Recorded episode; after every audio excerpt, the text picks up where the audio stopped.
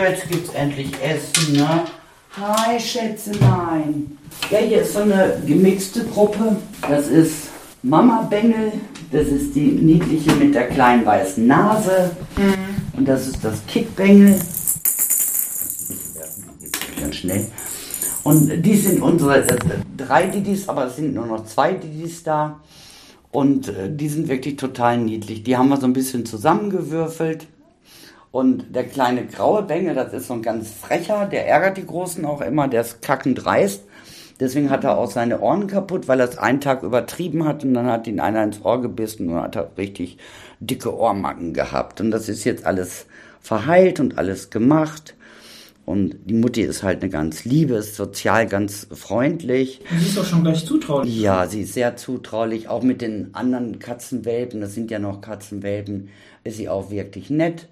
Bei Fremden sind die jetzt auch alle so ein bisschen schüchtern noch. Und zu den beiden gehört noch eine Tante Bengel.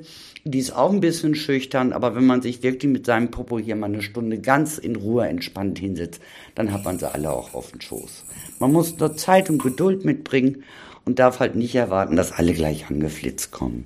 Aber über Spielen und Futter geht immer alles. Die beiden haben ein schönes getigertes Fell. Ja. Das ist süß hier gerade vielleicht mal um so ein bisschen die Szenerie zu beschreiben. Wir hocken hier gerade alle miteinander hier in der Nähe am Boden und ja, die beiden Katzen, ähm, andere sind oben mal so ein bisschen nochmal müde. Die eine Katze da hinten in ihrem Katzenbaum beobachtet das Ganze so ein bisschen verschreckt.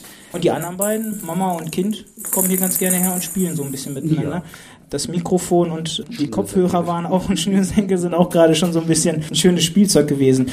Bei den Katzen, wie hoch ist dann am Ende dann auch die Vermittlungsmöglichkeit oder ist das auch immer unterschiedlich? Wir sind ganz froh. Also wir haben viele Bürger, die sich hier bewerben. Natürlich haben wir manche Katzen, die sitzen sehr lange hier, da kommen wir nachher auch drauf zu sprechen. Es gibt immer so Tiere, die nicht so attraktiv sind, die vielleicht zu schüchtern sind, wo die Leute natürlich sagen, ich möchte, dass die Katze direkt auf mich zukommt.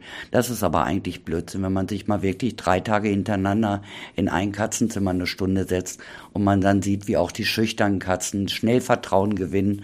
Nur da braucht man einfach Geduld und Zeit. Was macht denn am Ende auch einen guten Katzenbesitzer vielleicht aus? Geduld, Geduld und Ruhe und wirklich die Tiere mal kommen lassen, die, die Tiere mal von sich aus kommen lassen. Viele Leute bedrängen die Tiere sehr schnell und sehr oft und das ist natürlich nicht so schön. Wir haben zum Beispiel auch Leute, die kommen hier ins Tierheim, gerade bei den schüchternen Katzen, setzen sich einfach mal eine Stunde in den Zimmer und lesen einfach laut mal ein Buch vor. Und das finden die Tiere total toll, weil es kommt überhaupt keinen Stress auf. Sie merken, derjenige hat seine Hände bei sich, der ist am Erzählen, die Stimme kommt bei. Und da kriegen die natürlich viel schneller Vertrauen.